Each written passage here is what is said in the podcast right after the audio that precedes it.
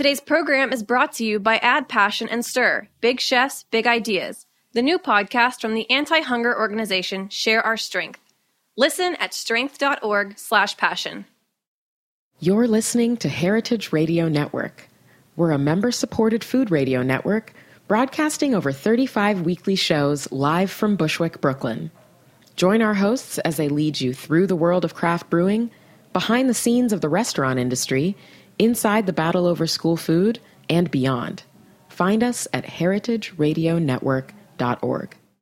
We talk about food, we talk about music with musical dudes. Finger on the pulse, snacky tunes.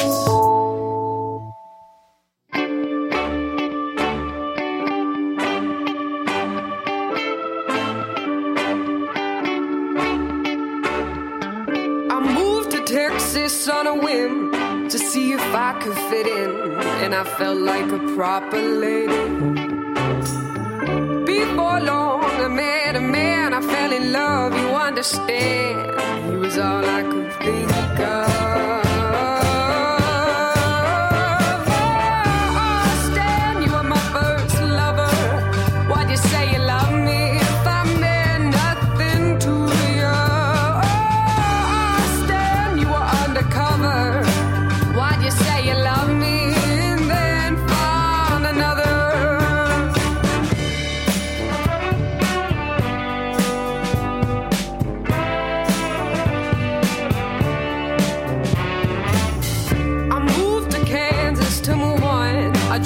Drank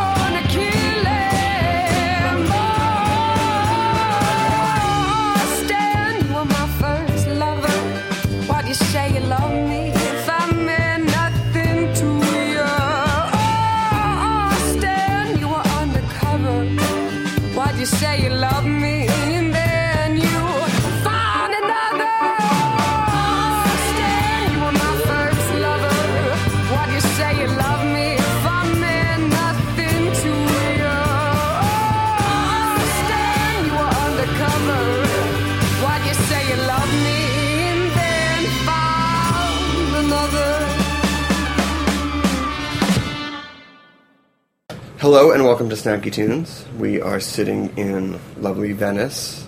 Um, I love driving over to Leona because I can see the beach. Um, and we are here with Nyesha Arrington. Welcome to Snacky Tunes. That is me. Thank you for having me. oh my god. Thanks for, I mean, I love coming over here. Especially because I live in Silver Lake. Yeah. And I drive over here and I hit like a crest. And I'm like, oh yeah, I, yeah, the beach is literally right here. It's beautiful. And by beach, I mean entire Pacific Ocean. no, literally, and it's like it's the first time in you know 16 years of cooking professionally that I have the ability to instantly change my mindset if I need to go take a breather. Oh, it's a complete. It's not like oh we're gonna go to the dog park, which I love. It's like no, we're gonna literally sand, ocean, get a little amazing. putt putt boat, go out. Beautiful. Um, you've been you've born and raised in LA, right? yep. Um, lifelong Angeleno. Yes. Um, you know, I've traveled. I lived in the Virgin Islands for a year. I lived in Hawaii for about a year. Um, Chicago for a little bit, and Aspen. But I always come back to. It's tough. It's I get it. I get it. People always ask me because I, you know, I moved from New York like a year and a half ago. Like, you go back to New York, and I'm like, don't, I don't know, man. It's really nice out here. yeah, it is. really nice. Yeah. Um, and you grew up here, and Korean grandmother, Yes. quarter Love Korean yourself. life, Yes. Love your love your life. love of my life.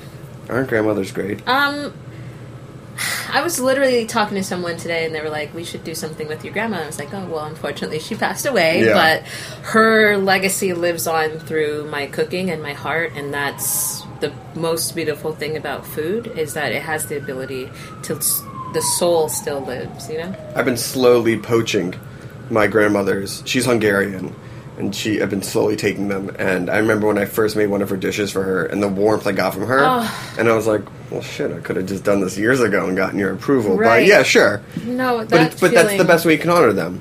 Um, so what did she cook when you were growing up? I mean, was it like full on Korean food? Oh, 100%. Like, it's funny because, you know, you don't know how to identify yourself as a biracial kid. And And you, the other, you're black. black, uh, Cherokee Indian, and white, um, my dad's side. So you got a quarter, four quarters, Correct. full full quarters. Exactly. that must have been an interesting uh, pantry growing up. Oh, you gotta be kidding me. Like, just. And it's all in retrospect. At the time, I can't say I didn't appreciate it, but I was very aware of the different cultural influences in different Sure. households, you know? So, you know, at my grandma's house, like, go there and she'd have literally like five pounds of garlic, like, ready for me to peel. And, like, it's just like, you know, a pastime thing, like, Oh, yeah. watching cartoons. And, like, I remember my sister was like, despised it. And I would always be like, I don't necessarily like doing this, but I'm going to try to find the fastest way to do this so that I can go play, you know? Oh yeah, but that brought you closer to your grandmother, right? 100%. And then I really started to enjoy that. And I think really started to mold my mind into like that skill set of like staying power and like the things that take, you know, what it takes to be a good chef today. But I mean, holidays at her house was newspaper on the tables and like mm. dumpling making. We made so many and would give that out for holiday gifts. That sounds like the best holiday present, just dumplings. Um, I'm pretty sure that's like how frozen, frozen bags of dumplings or like fresh dumplings. We it depends. We'd like partially cook them. Okay. You know, like kind of IQF situation, make it easy. But I'm pretty sure that's how my mom got my dad. she, you know, from like that's the legacy. I mean, I, I, you know, my wife and I always go and have dumplings, and I know that if she the ever brought me a bag of dumplings, I'd be like, just, I'm re up. The love, the love is re up. Um, and you come from an artistic family, right? Yes. Oh, Right. So it was like music, art, man. everything. it's it's my favorite. I mean, I feel like, and I think that's why my heart is so happy in Venice. I mean, we're just really uh, allowed to express um, sort of, you know, unprovoked, visceral, raw love, you know, and that's creators of the planet are, are what perpetuate that like energy. Um, but yeah, my dad is a bass player, and he played in an old school '70s funk band. Ooh, shout him out.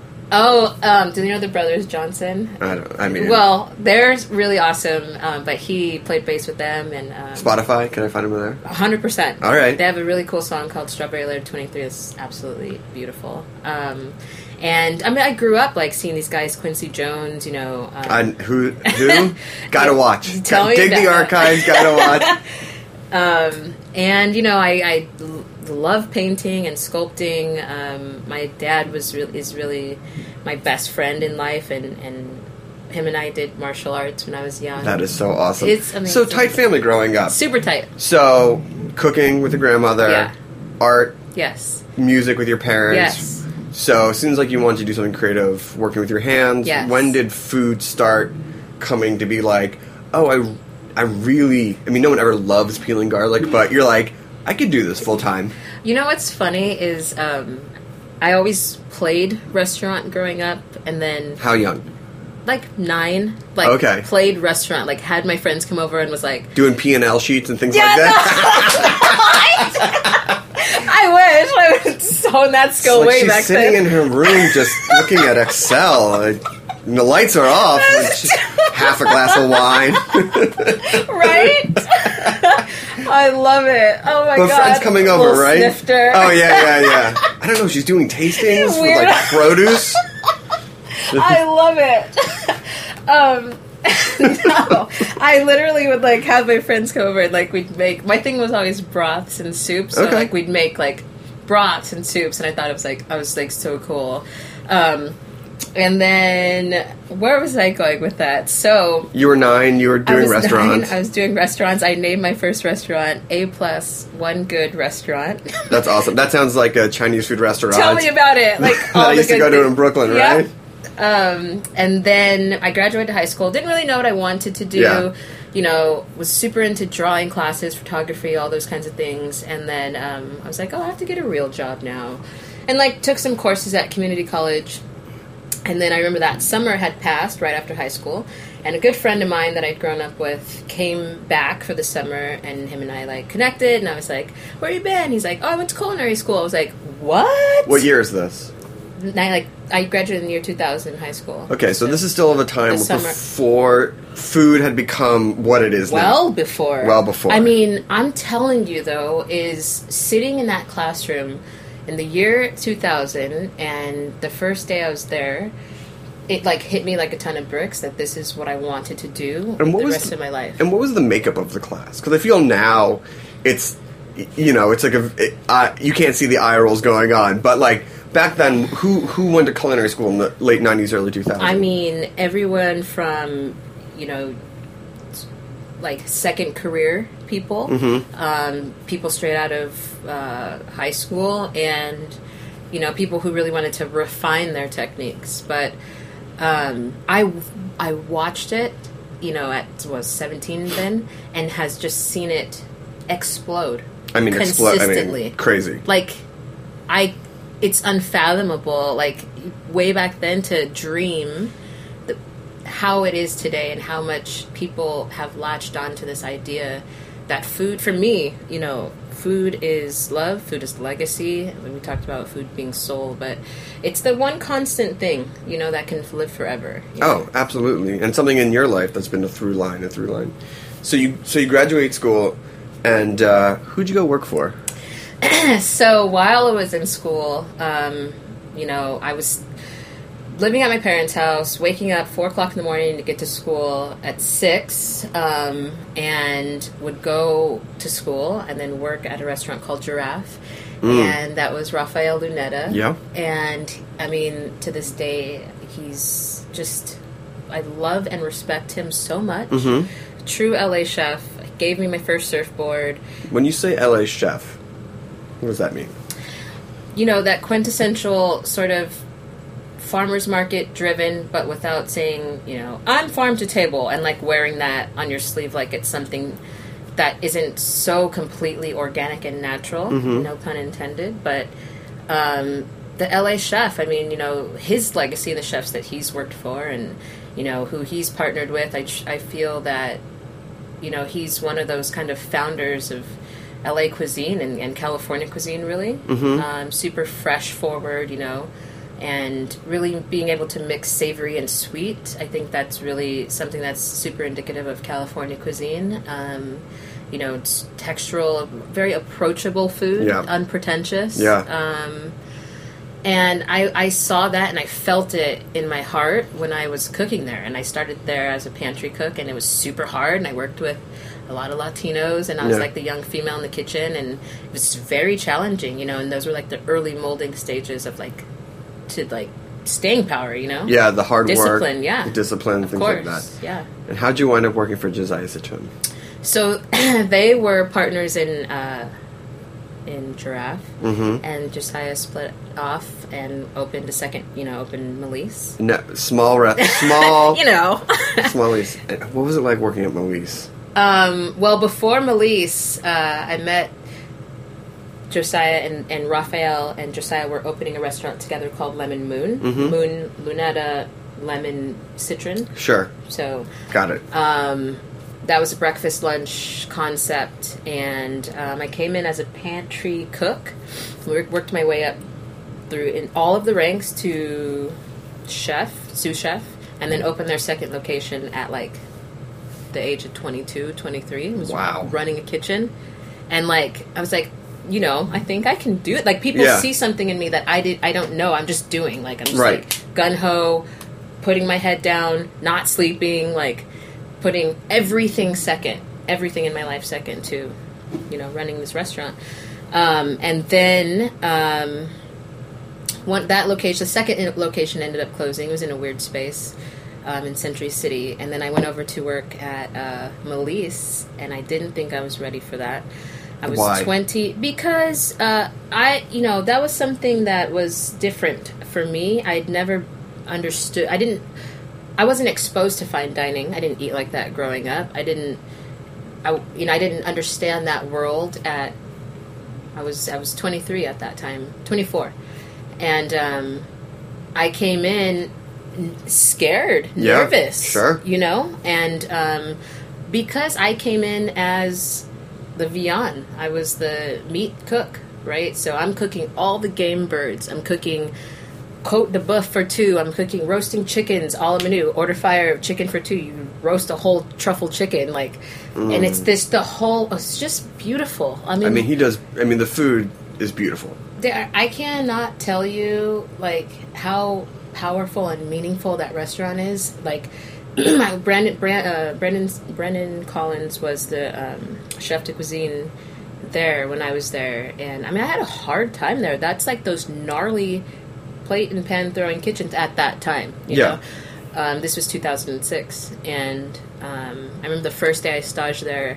There was like a plate that like flew by my head, and I, and I'm telling you though, like I felt I I was exactly where I needed to be, and that I'd almost already walked and lived these steps. Like, and I felt the same way when I read Kitchen Confidential by Hmm. Yeah. Anthony. Like, I felt like this is like my life. Have I read this before? Have I cooked here before? You know what I mean? No, no, of course. The way he articulates, it's just just so visceral. It can give me chills right now. But the, I'm telling you, the we, I, you know, I came in and we didn't have the two stars, so it, it was super crowning moment to be a part of a team to attain those two stars and move up and just command the kitchen with you know Trusai with Ken with Brennan. Those were some of the most fun cooking times.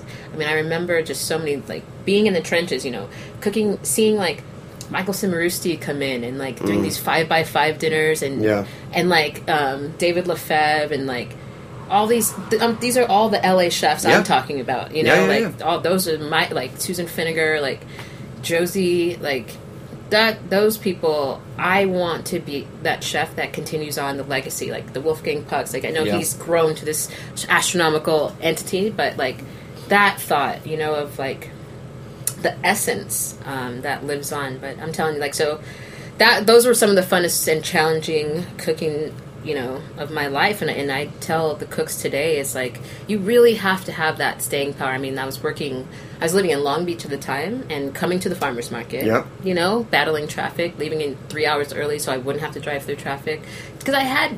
Yeah, my heart was in it, but um, You had that drive. yeah, yeah. So Well, we're to take a quick musical break. amazing. We're to come back. We're to talk about Wilshire. We're to talk about your time on Top Chef. And we're gonna talk about the beautiful Leona. Amazing. Here on Snacky Tunes, please enjoy a track from the archives on heritageradionetwork.org. And you asked me would I live with that ghost in the house. Yeah, I would trade one year of fear for that old feeling. And my love for you parades in this room, refusing to leave, hoping to weave my way into the hours when you can fall asleep. Or you can fall asleep, but I'm always gonna watch you fall asleep. But I'm always gonna watch you, that's me. I love you with that wild love. I love you with that love. And the rainbow dances with Christ on the wall. The requiem breaks the devil who falls, and I'm free. I'm free from the pulling force. I'm free from the grasp of that beautiful girl. She was part of my world before I was changed. Changed from the voice into the living thing. And please let it be. You still see him in me. Two hands to play a song for the dead. Oh, a requiem for the one who walks through me. You can walk through me like God and the angel who shelters back from the beast on the hill. And I'm running, I ran across the killing. I ran across the killing. Madonna loves me, Madonna holds me, Madonna dies, Madonna unfolds in me now. I can't believe in nothing, and I can't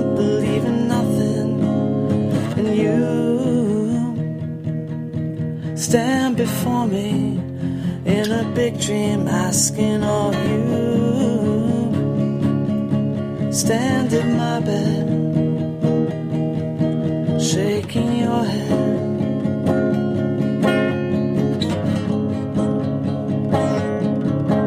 And sing a requiem for the hands God gave you. Walk away, but I'm always gonna love you. That's me. I love you with how I love you. I love you with that love.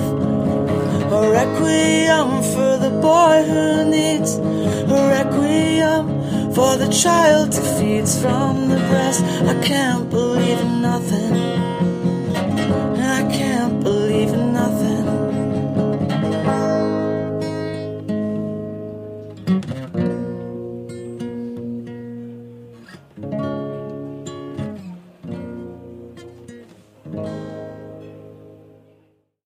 Welcome back to Snacky Tunes. I'm here with the wonderful chef Nyesha Arrington in the wonderful Leona in Venice.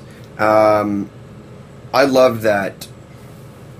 I don't want to say all the, the your big cooking moments have been in LA, but the majority of them. I know you spent time in Vegas, Yeah.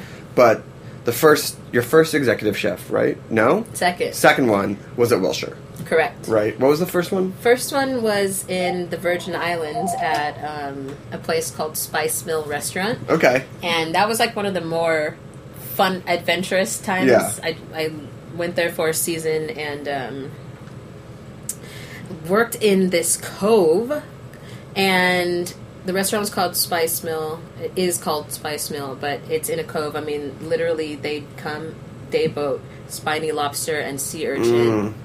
Like sign me up. so, I came out of Joel Robuchon kitchen and straight into that environment. Well, also let's not forget you're in Vegas, yes, and then you go to the island. and watch this guy sandy footed walk through my kitchen and like i you know all of my like european like french fine dining pedigree wanted to like flip the fuck out You're getting sand. you know my what, what are you doing What are you crazy and then i see this beautiful product and i'm like wow like be, where are we right Yeah. now like this is amazing so um But so you get off the island, you come back to LA. Yes. Because it keeps pulling you back. yes For those who aren't familiar with Wilshire, what was it like? Um, Wilshire was interesting. Um, I left the islands. I went to Hawaii for a little while, and um, you know what brought me back was Top Chef reached out, and um, you know I figured I'd interview while I was here, and um, you know Wilshire for me was the first really at the helm of a i mean we were a three million dollar operation Wow. um, and that was i mean every day we'd have you know three bos stacked monday through tuesday of well, pardon me monday through sunday of parties you know um, off-site events and um, you know i had a brigade of eight that kitchen is one of the mo- a beautiful kitchen Yeah. um, but yeah, for me, that was really understanding An know, operation. an operation on a large scale, large scale. You know, Because you're running the LA. restaurant, and then you have all the side business. Exactly, And that side business is where you make a good amount of the margin and when you sort of take care of people. a hundred percent. Um, so you're back here, you're cooking. You're cooking the food you want to cook?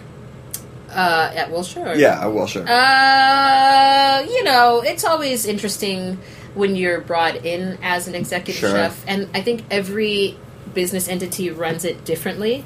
Where some people have full creative control and, and some chefs don't, but. Um, you know, I had a good amount, but I can't say I had all of it. Sure. Um, you know, I can't say I hung up my hat there. Right. You know what I mean? My apron, or so to speak. But you know, damn it, if we didn't hone an amazing culture uh, and team in, in in the two years of my tenure there, that didn't. It, it was interesting, you know, because they'd gone out without a chef for a while, so I kind of inherited like the, uh, The like chaos. ragtag, Yeah. like you know, rascals, and you know, like the Disney movie version of like Anaheim chefs. Better something like- believe it, yeah. exactly. Um, and then also around this time, you're, you said you're talking to Top Chef. Yeah. What made you decide to go on that show? Well, the first time that they called in uh, 2003 ish, Yeah. um, I remember I was I had my first chef de cuisine job at a restaurant called Cache, and the hostess came up to me and um, I, I want to say it was a Friday night, Thursday or Friday night. Regardless, it was in the middle of dinner service. Yeah. And she walked up to me with the phone and said, um, there's a producer from Top Chef calling. And I said, tell him that I'm not fucking call this restaurant during service. Like, Yeah. there's no respect there. And I, well, I came out on the floor, I got on the phone, I, I said that to them themselves, and I, and I hung up the phone. Beautiful. And they're probably like, okay, possible villain, uh, casting note. Which I didn't know anything Yeah, about that 2003, whole it hadn't been it hadn't been what it was today. Man, I didn't call one friend. I didn't do anything. I moved all my stuff from the Virgin Islands. I moved into an apartment in Venice, a studio apartment. I had no furniture. I just got the position at Wilshire. I was pulling my freaking hair out, so to speak. Got everything running. Did Top Chef, and was like, "What am I doing here?" Like, I just I'm pretty easygoing Yeah. California girl, and it's like. I mean, it's a, it's a it's a it's it's a I mean, what's it different mindset. I mean, what's it like on the show? I mean, how about this? For people who sit home and watch it, things like that. What are things that you just? What's like one thing you just cannot really comprehend unless you actually are a contestant on the show? Well, I mean, what we do is a process. Like you don't you don't get the process time. Uh, you know what I mean? Like if you're con- if I Oh, yeah. conceptualize a dish, there's no okay, let's scratch that. Like let's do it again. It's like here now.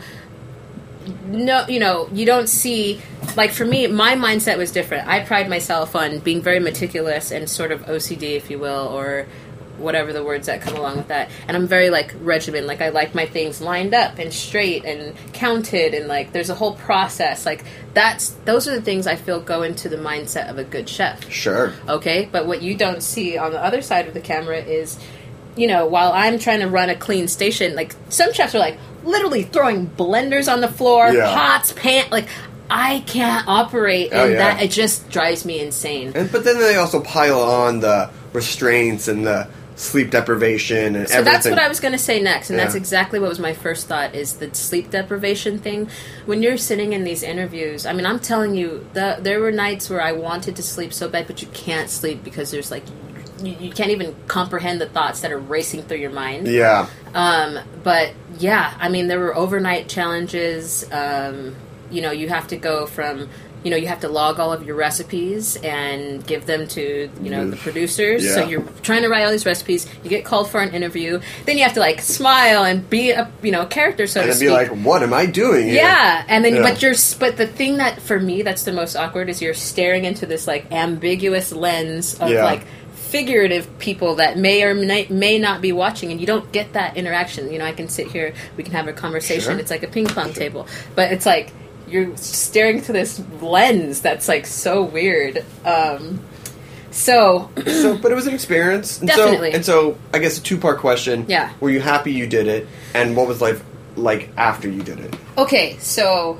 two part answer. I am happy I did it because I, I definitely don't regret anything um, in my life path and career. Sure. But, um, you know, uh, at the time I felt, and you know, people always say this in business or whatever, is you should tell your like younger self to relax. Yeah, and like course. for me, like I was just always jumping out of my skin and like didn't know like how to be or like what to do, and it's like always so like riddled with anxiety all the time when I'm not even like that in my personal life. Yeah. You know what I mean? So that I was know. hard. So um, I think you know I don't regret it, but I don't know. It's like a glutton for punishment thing. Like for me, I'm so like I'm like picture I'm gonna win it, you know, because I know. I can. you Right. know? No one, no one goes on to any of those shows and like, I hope I, I hope I lose. Exactly. Right. Yeah. Um, so you get done with Top Chef. Let's talk about Leona. How did Leona come into existence? What's the story behind that? so you know i did top chef i finished up at wilshire i was there for about a little over two years um, and i said you know i think i'm going to take a small hiatus from this industry that i'd been in it for about 10 years now. And um, you know i started with i was going to take the summer off.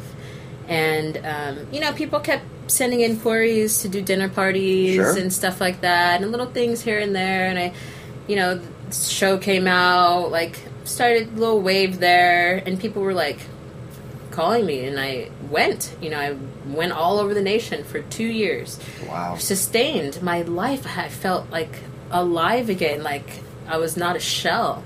And you know i got to go spend time on farms. I went and i worked with this group called summit um, who's a young entrepreneur uh, global network. And you know i did a huge event with them and spent three months in utah building this ridiculous dining experience. Flew in chefs from all over the nation, and we literally were perched on a mountain and this huge getaway and like huge kind of like outstanding in field style table. Yeah. Um, but really memorable experiences. Spending time with my friends who started this farm called Epiphany Farms in um, Bloomington, Illinois.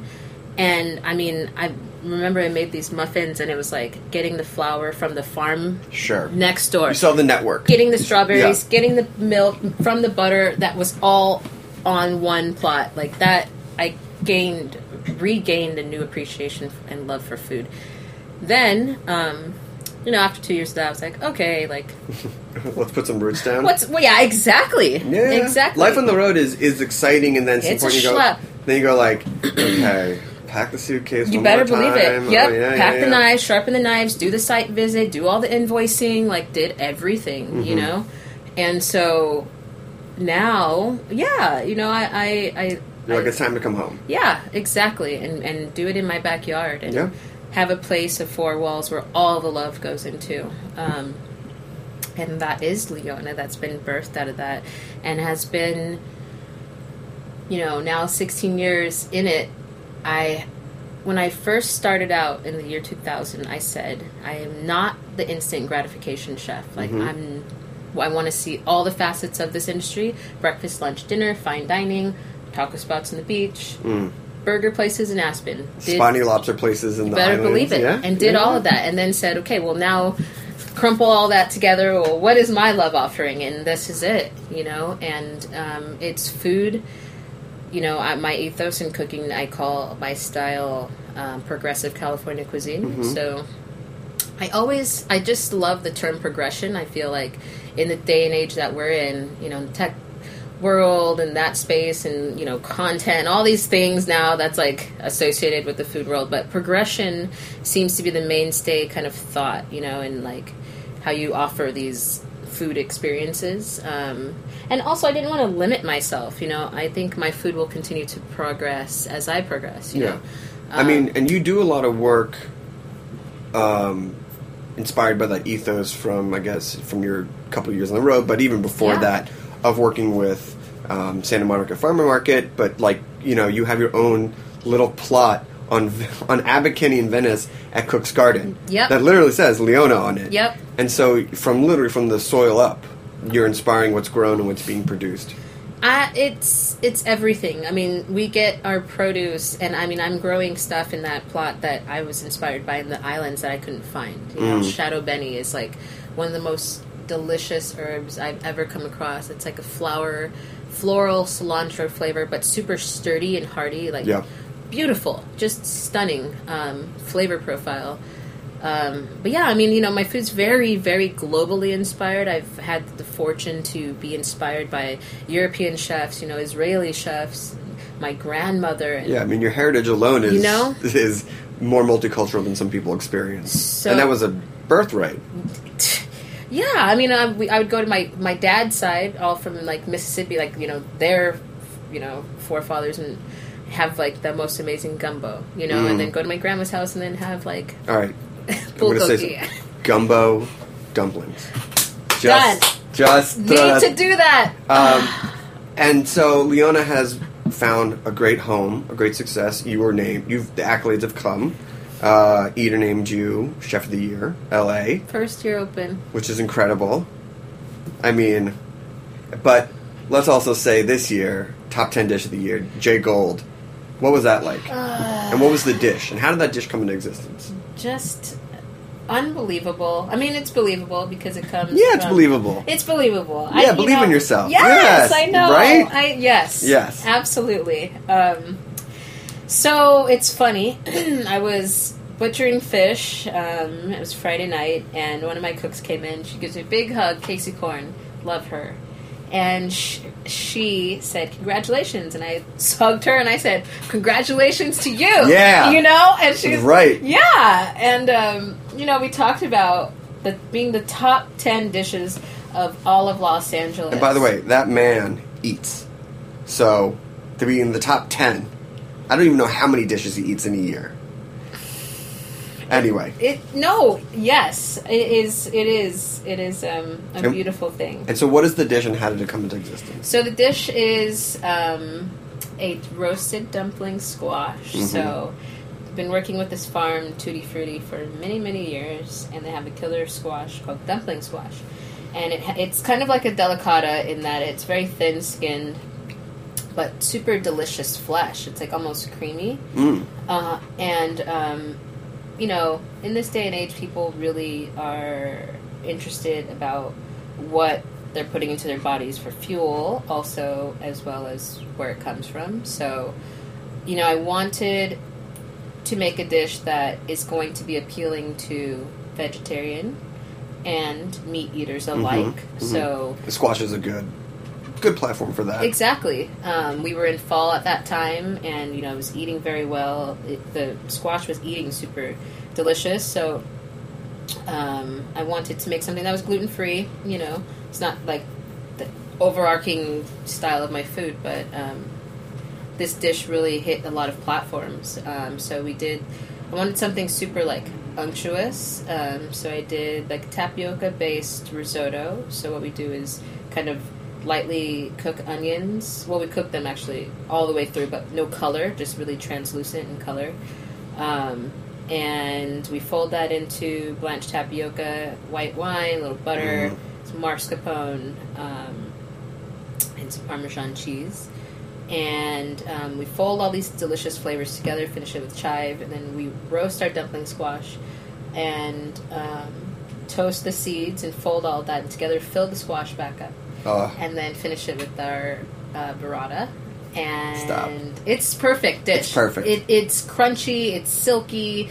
You know, it's meaty. You have a knife. You can cut into it with a knife and fork. you can eat it by yourself, which most people do, or you can share it with others. Exactly. Exactly. And uh, have just people been coming in ordering it. Non, yeah. I- can't, can't take it off the menu. Nope. No. Nope. And so now I, it's actually a verbal because I love part of the experience is and what makes my heart sing is hearing our service staff talk about these dishes. Of course. You know, and so I'm very adamant on having everyone taste everything. You can't go on the floor unless you haven't tasted it, Yeah. or you heard it come out of my mouth, Sure. or you got your descriptions. But um, I, I don't even put it on the menu. I just you have to talk about it every time Yeah. because it's so it's so beautiful, and we we put that on our um, New Year's Eve menu to celebrate. You know, Mm. Of course. and that was a it's a beautiful thing. Um, Just drop the squash at midnight, right? yeah, exactly. Well, chef, thank you so much. My pleasure. Thank you for spending time with us. Always Congratulations on everything. Also, badass women of LA chefs, LA Weekly. There's too many accolades. We don't have enough. we don't have enough time. There's too many good things, and then all of your charity work and everything. It's all awesome. That's what drives my heart is the charity stuff. It's sure. awesome. Well, we appreciate it. Appreciate you. Uh, how's your Instagram game? Do people people you got a good game or Leona got a good game? We got a good game. Uh, my Instagram and Twitter are Nyesha Joyce, uh, all one word. Okay. Um, but great game. And then Facebook page is at Chef Nyesha Arrington. Awesome. Walk-ins, reservations, people just come swing by, have a glass of wine. hundred percent. We keep a uh, nice niche for um, neighborhood. Very important. Perfect. That's I've always found the true successful restaurants are neighborhood joints. 100%. And you have created one of them. So thank you so much. My pleasure. Got another love track from the Snacky Tunes archives here on heritageradionetwork.org.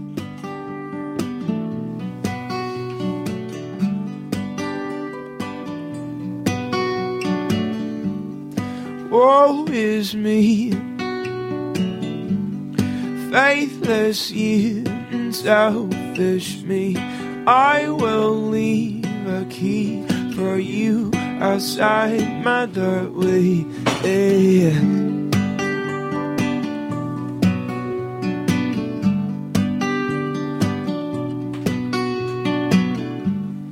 Woe is me. If by land or two by sea. So won't you leave for me a light outside your doorway? On a ladder from there to here, I climb. Oh, this clatter between my ears, I find.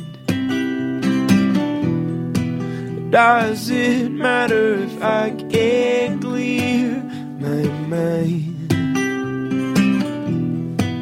There's a right and a wrong time.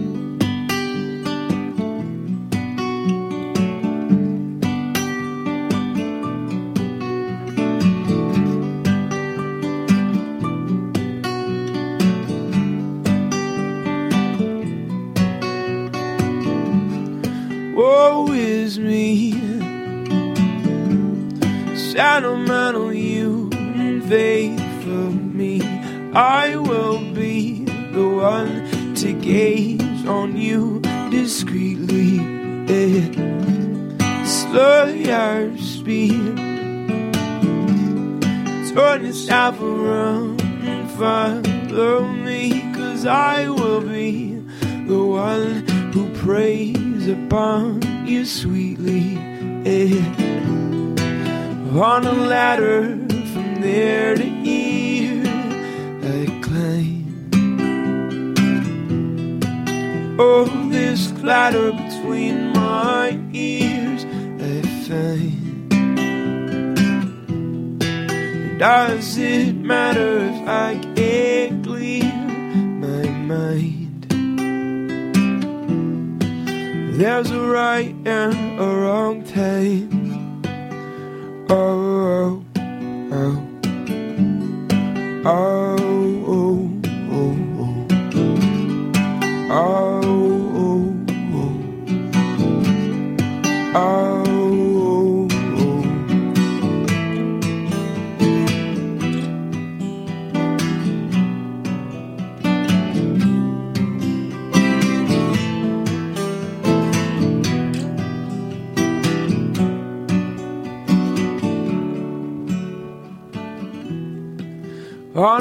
ladder from there to here, I climb.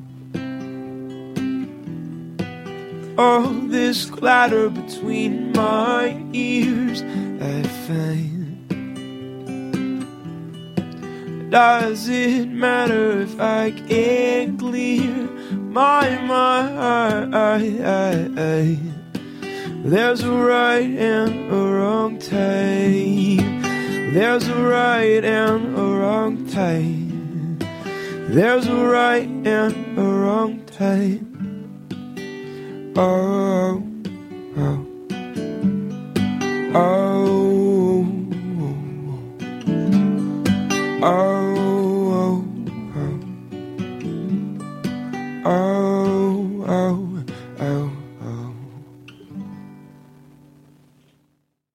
Add passion and stir. Big chefs, big ideas. The new podcast from the anti hunger organization Share Our Strength, brings together your favorite chefs and amazing social innovators to discuss how food impacts almost every major issue you care about your health, your environment, and your children's ability to learn.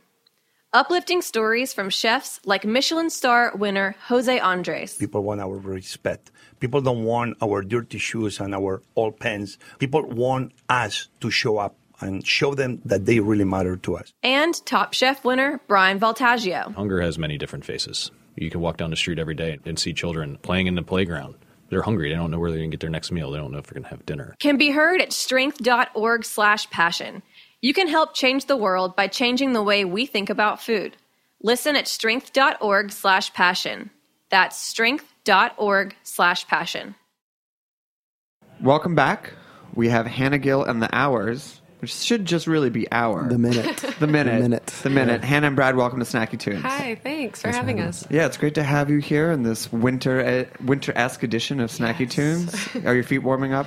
Oh my gosh, yes, slowly but surely. I mean, when you hear that it's one degree outside, you don't really understand it, and then when you get out there, you're like, I should have had better boots.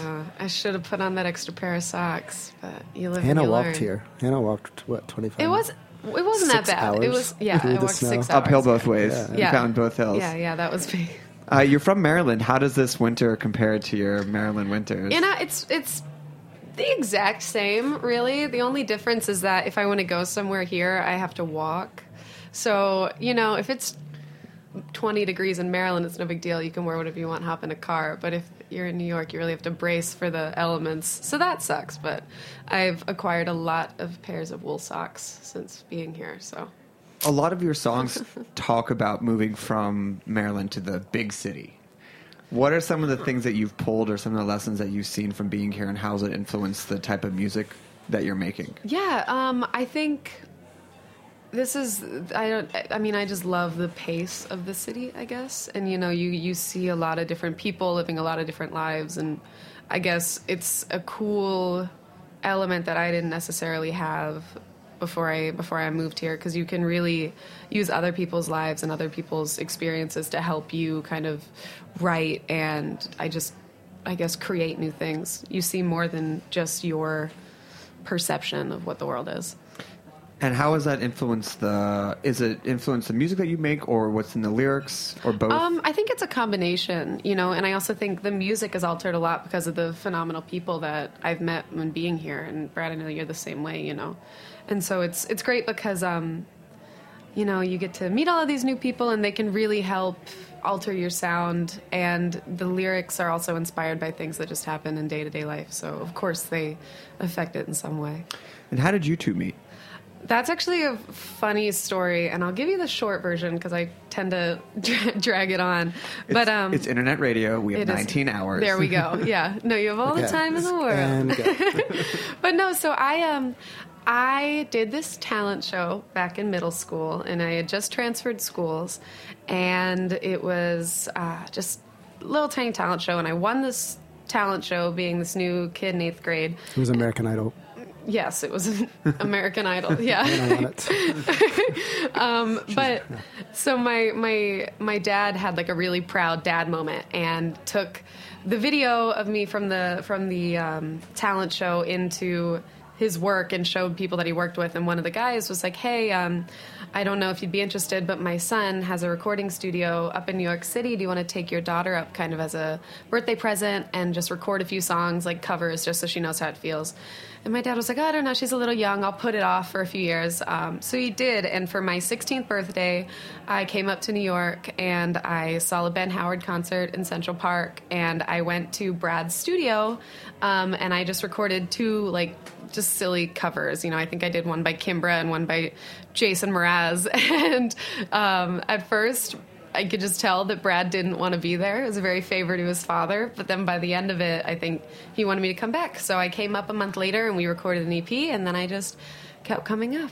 Is there any truth that it's like, son, I need you to do a favor for me? Boy, Boy. better. No, I, I mean, I've, I, we do a lot of those things, you know, where you have um, not necessarily 16 year olds, but people coming in wanting to live the dream, and then you tune them up, and then they're so happy, and they get to take their, you know, recording away. But so it was definitely a, a favor sort of situation, and uh, Yeah, I mean they're always okay. And I knew I was going to play guitar, and and um, had to learn these two cover songs, I think. And you know, it was it was like okay, let's let's do this. And and uh, I think your dad was with you, so Yeah. um, I think I had met him once before, so it was it was fine. And then she started singing. And I was like, oh whoa. It's like that scene in Once where the engineer like actually starts to pay attention and just like, oh wait a second, this That's is not. Exactly. this is not like all the other else, ones. Totally, yeah. I was like, oh, we don't have to tune her, actually, you know. And it, it was uh, um, an engineer friend of mine and I, and we were just like, wow, you got to come back up. You're you're really good. And um, you know, she. I I always think it's a cliche to say an old soul, but she is. You know, she's uh, at 16. It's like, well, you're hanging with us old dudes and uh, not missing a beat. And yeah, she's just extremely musical. And you both have a shared background in jazz as well, right? Yeah, I mean, I kind of discovered my passion for jazz music when I moved up to the city, so it's not a huge background in jazz, but yeah, Hannah's a baby. Um, but yeah, I studied jazz, and, and when Hannah moved up here, we decided to do a 1920s, 30s project um, called After Hours, and just to make money on the side. And um, we went into the studio with a bunch of awesome musicians and recorded a quick EP, and then started doing parties and weddings to subsidize the original project. And it's been a lot of fun. And where do you, which side of jazz do you land on? Is it the uh, singer in the front with you know kind of jamming in the background, or is it more uh, improvisational, or what era? um, it's definitely catered more towards um, swing or um, I guess trad jazz. So I, uh, yeah, no, it's it's great. It's um, you know, it really all depends on the venue. Sometimes, you know, we definitely like a lot of freedom and the um, the amount that you get to hear the individu- individuality in each musician. So there's plenty of solos, but I wouldn't call us um improv or anything anything like that. And what's the makeup of the the group? Um, the jazz group. It all really depends on what what people want. Normally, it'll be um, guitar, bass, vocals, and trumpet. Sometimes there'll be a drum. Um, I know we used to do this jazz brunch at this cafe uh, downtown called Cafe Vivaldi, and we would sometimes have a violinist come in, and so it's really just these great talented friends that we have, and whoever wants to come in and hang out, they can. And they never let us down, really.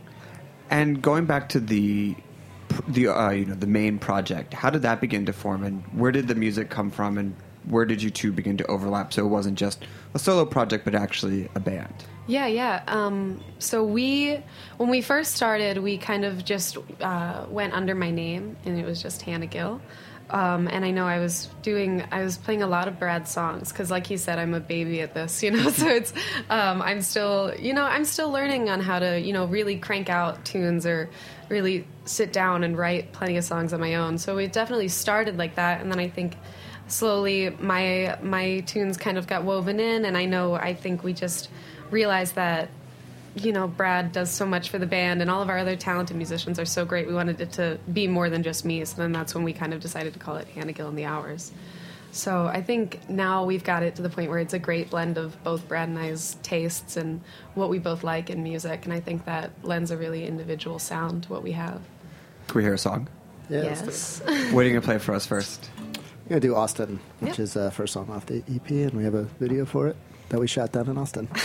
yeah. Great, live on Snacky Tunes.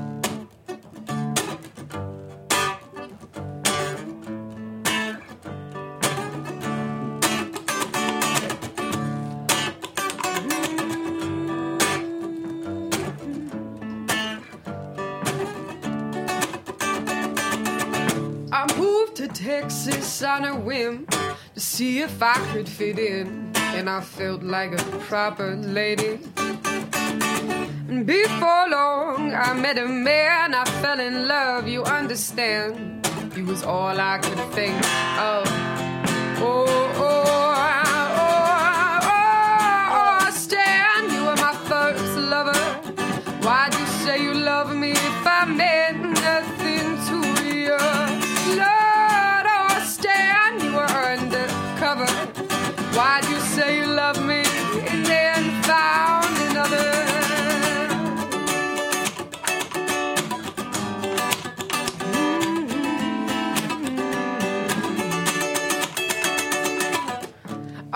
to Kansas to move on. I drank whiskey until dawn, but I miss that loving. Well, I went back to find that man. I found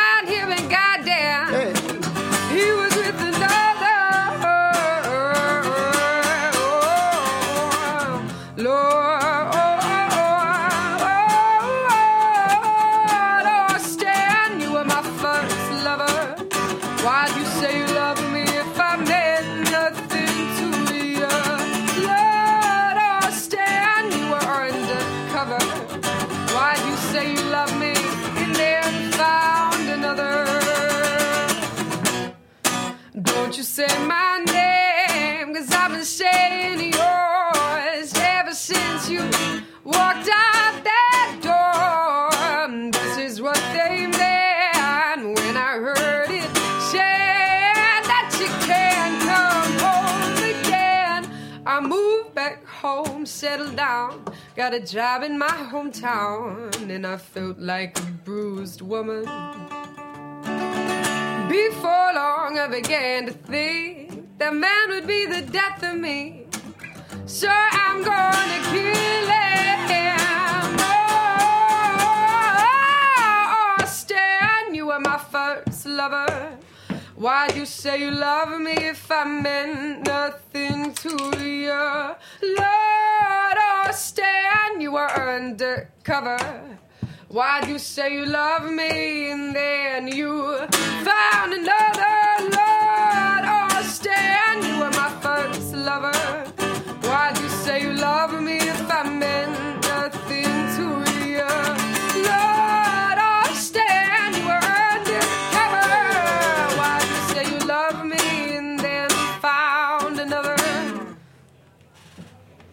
You made a couple references to you being a baby and, and new to this.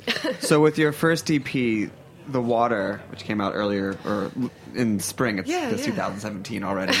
to get used to that, what did you want to capture, and- or what did you want to try to say with something that you knew was so fresh and so new to your musical career? Yeah, um, I don't know. I guess I just I'm I'm still trying to find my way. So this that new EP that we put out was really a good way to kind of just I guess show who I am and the type of music that I like to create and the people that I like to work with and I think it's just it's a good it's a good starting block to build off of, I think.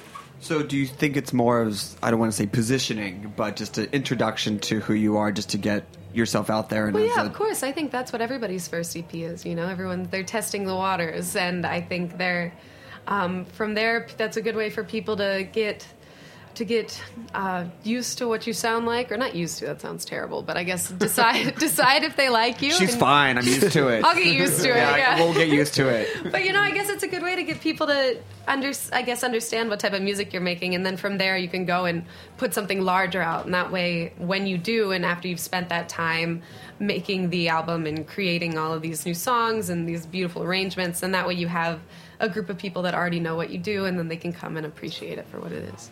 It's interesting to say that I know, Brad, you mentioned one of your influences, Ani DiFranco, who is one of my favorite artists growing up. If you listen to her first records to when she finally added in horns and everything, you could tell by the time she got there, she'd been waiting for the money or the time Mhm. to add that in. So, Hannah, I put this back to you and Brad as well. Are there things that you want to add on, let's say, e- EP4 that you didn't um, have the chance to do this time around because it's something you needed to build to or didn't have the resources or the right people?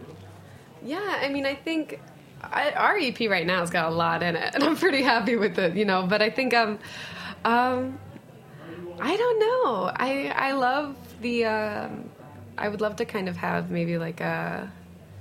I don't know. I'm really into like gospely blues right now. So it'd be really fun at some point to do like an EP kind of along those lines. But I think I'm just I'm super happy on where we are right now and what the EP sounds like. And I think the best thing about listening to an artist's progression of CDs or things that they really put out, you can see how they grow as an artist and how their tastes kind of change and I guess twist around other things that they are passionate about. So I don't know what we might want come the fourth E EP. If anything, we start chipping away. That's, that makes sense. I mean, I, I, some of my favorite records of Ani's are just her, you know, playing guitar and stripped down, and you know, as a guitarist, you could really hear that her percussive playing and stuff. And so, um, I think one of the best songs on the albums is the last one, which is just acoustic guitar and, and vocals. And, um, it'd be fun to do more of that stuff, you know, Yeah. and cheaper. Definitely cheaper. and so the EP has been out for almost six months now. Yeah. Uh, what have you seen in the response, or what have you learned from it, um, or how people reacted to it being out in the world? Yeah, people seem to really like it, you know, and it's it's cool because uh, you get you get different feedback. You get one group of people that are like, "Oh my gosh, I love how big the the uh, EP sounds. I love all the horns. I love all the background vocals." Um, and then you have other people that are like, "Wow, I love the way that you guys perform live, where it's just three or four pieces." But then you know you hear that, and then you listen to the EP, and then you hear how it sounds with the full sound. And so I don't know. I think I think people are enjoying both sides of the spectrum right now. So. I think when we do the full band show, um, which is when we're in the city um, playing, people are, are digging it. You know, we got a really great musical director, Danny Giannacucci, and he put together a killer band. And so it's some of the best players in the city, and they uh, they just kill it. You know. So and then with Hannah's energy, um, I think uh, that's where Hannah shines the most with the with the big horns behind her and, and yeah, it's, uh, drums. But but we were on tour for a while, and, and it was just three pieces and three piece and that was fun too. You know, you make you make do and, and get creative with, with things. Has the stripped down version influenced the big band version coming back? There were things that you learned from the road that came back and made you like, okay, we have access to all these things, but maybe, like you said, you start to chip away at it. Yeah, I think so. I think it's made us kind of appreciate hearing each instrument, you know, as its own element, you know, because I think when you play with a big band, it's very easy to, I guess, lose some pieces among all of the other instruments that are playing. So I think by playing stripped down, you get to appreciate certain elements, and you could say, "Oh, okay, I know I want to hear more of the trumpet here," or maybe let's break it down so that you hear more of the bass or more of the percussive element. You know, that way we hear how good it sounds broken down, and that way we know which elements we want to keep minimal and which elements we want to make bigger. So, Are there just times on the road we just like, oh, I would kill for a eight bar trumpet solo right now? oh yes, all the time. Really, a bass player, mostly. yeah, We'll start, for a bass player. we'll start with some rhythm and then we'll get to right, yeah. Because we, well, it's you know, we chose a trumpet player to come with us as a, as our third piece, which is probably not the first, um, or second, second or or third. third, yeah, choice. hopefully he Um, doesn't hear about that Yeah, one. yeah, no, he's the worst. Yeah, uh, But why did you choose that over a, a bass player or, yeah, or I mean, keys or anything? I don't really know. Well, so our just our a- trumpet less, less player, space in the car. Yeah, there we go. It's he's more compact. Yeah. But no, um, our trumpet player is also our musical director, so it's one of those things. He he also plays keys, so you got a Nord that you know can also carry the bass line, and then also if we want to hear the trumpet in there, we can. So multifaceted. I think it you know really shapes our sound. You know, if we didn't have a horn player in there and then you heard the record, you'd be like, "Whoa, this is really different." You know, and so, and I and it, it does really help things out with a solo a solo instrument. You know, it's like he can he uh, and he's such a showman. He's such a dork. Um, and it also bounces from things not sliding into someone's first and last name just being singer songwriter and being Yeah. pigeonholed in that way. Exactly. Yeah, we both love cake. And you know they, you, you, you know they, they just kill with that trumpet player. And I think the first two Cake records might be the best road trip records of all time. oh, without a doubt. Darin and I have spent many a road trips just being like, let's just Yeah. let's just put it on. I know every word to every song on the Fashion Nugget album. I, I do too. Which is actually going to be the rest of the show where we just sing sing Yes. the show to each other. let's do that. Let's just do a cake set. yes. Uh, can we hear another song? Yeah. What are you going to play for us? Cake. Cake. no. Um, what do you think? Change of the. Uh, let's do let's do the water. Okay. maybe. All right. Can so, I get you to take a picture for social Ooh, media? social media.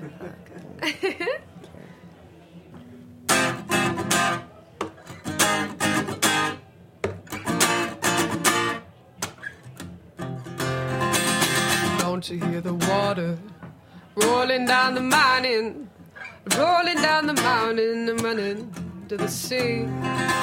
Can't you feel my heartbeat? Steady as a drum, babe. Steady as a drum, babe. I'm crawling to me. Oh, how time moves slow and, and feel it in, feel it in your soul. Let me hear you go. Oh, oh, oh, oh, oh,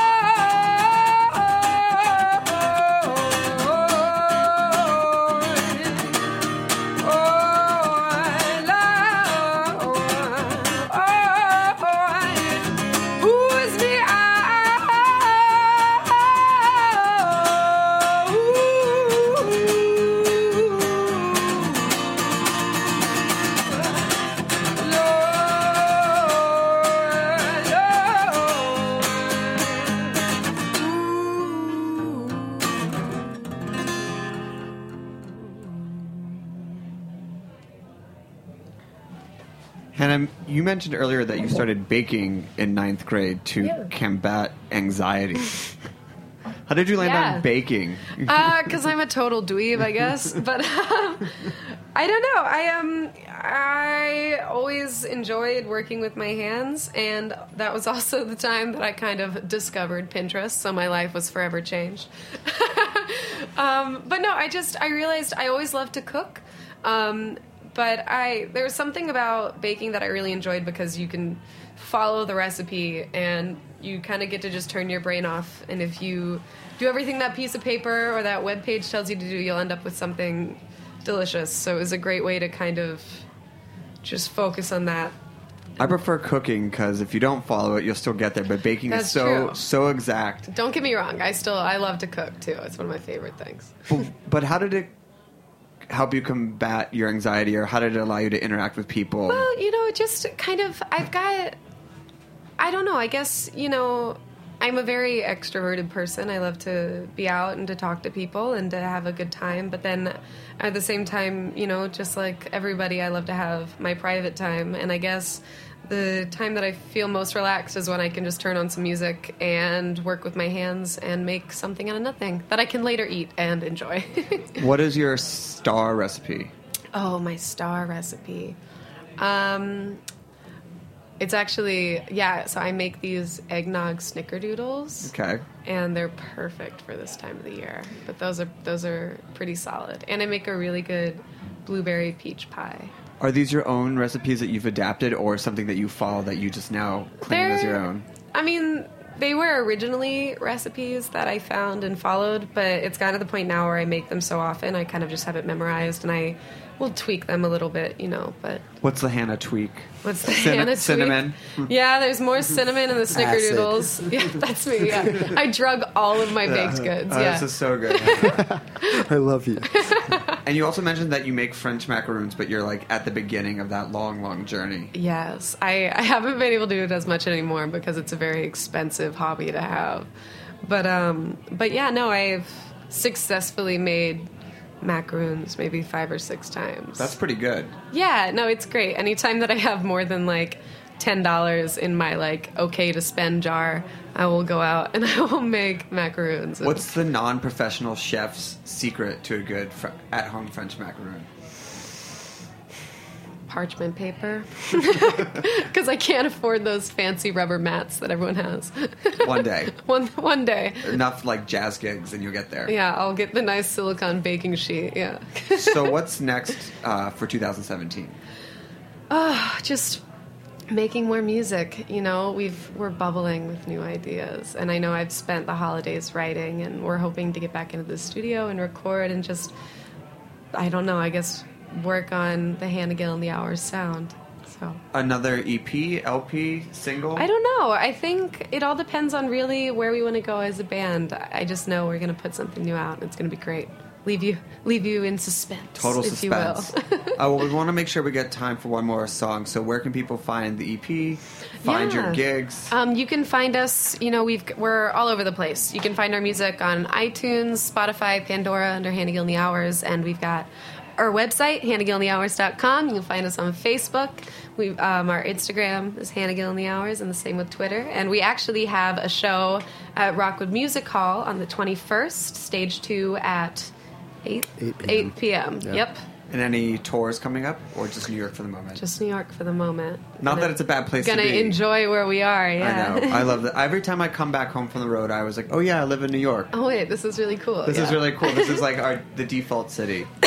this is cooler than where I was, even though I thought it was cooler there. Yeah. Well, I mean, that's the whole great thing about evolving through life. You Yeah. get to the place where you're ready to be at. Yeah, right. exactly. Uh, well, thank you for coming on. Thanks for having Thank us. you. Uh, we appreciate you tuning in this week, and make sure to listen in next week for another episode of Snacky Tunes. What are you going to take us out with?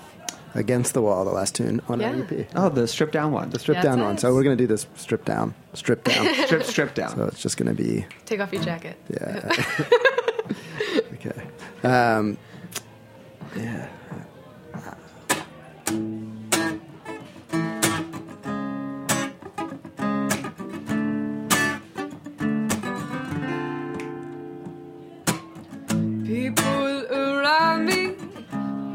Back and forth between the day to day lives, but I don't mind.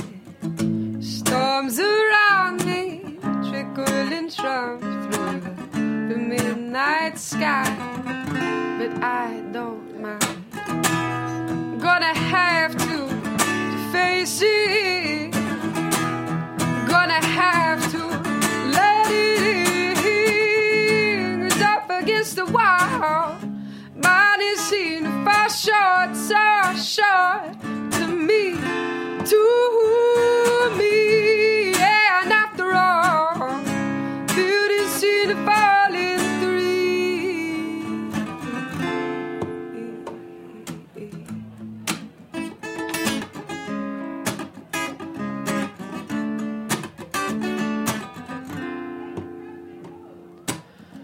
The bones are breaking, making room for the ghost of you. I never knew. Castles crumble, beating down the walls that you never used. You left abused. Gonna have to face it. You're gonna have to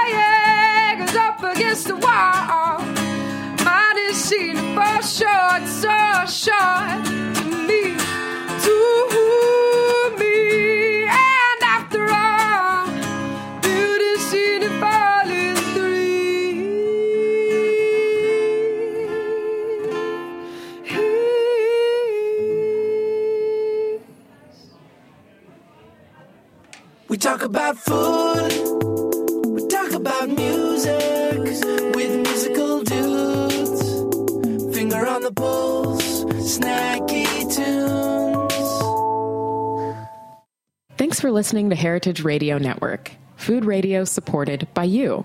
For our freshest content and to hear about exclusive events, subscribe to our newsletter. Enter your email at the bottom of our website, heritageradionetwork.org. Connect with us on Facebook, Instagram, and Twitter at heritage underscore radio. Heritage Radio Network is a nonprofit organization driving conversations to make the world a better, fairer, more delicious place. And we couldn't do it without support from listeners like you. Want to be a part of the food world's most innovative community? Rate the shows you like, tell your friends, and please join our community by becoming a member. Just click on the beating heart at the top right of our homepage. Thanks for listening.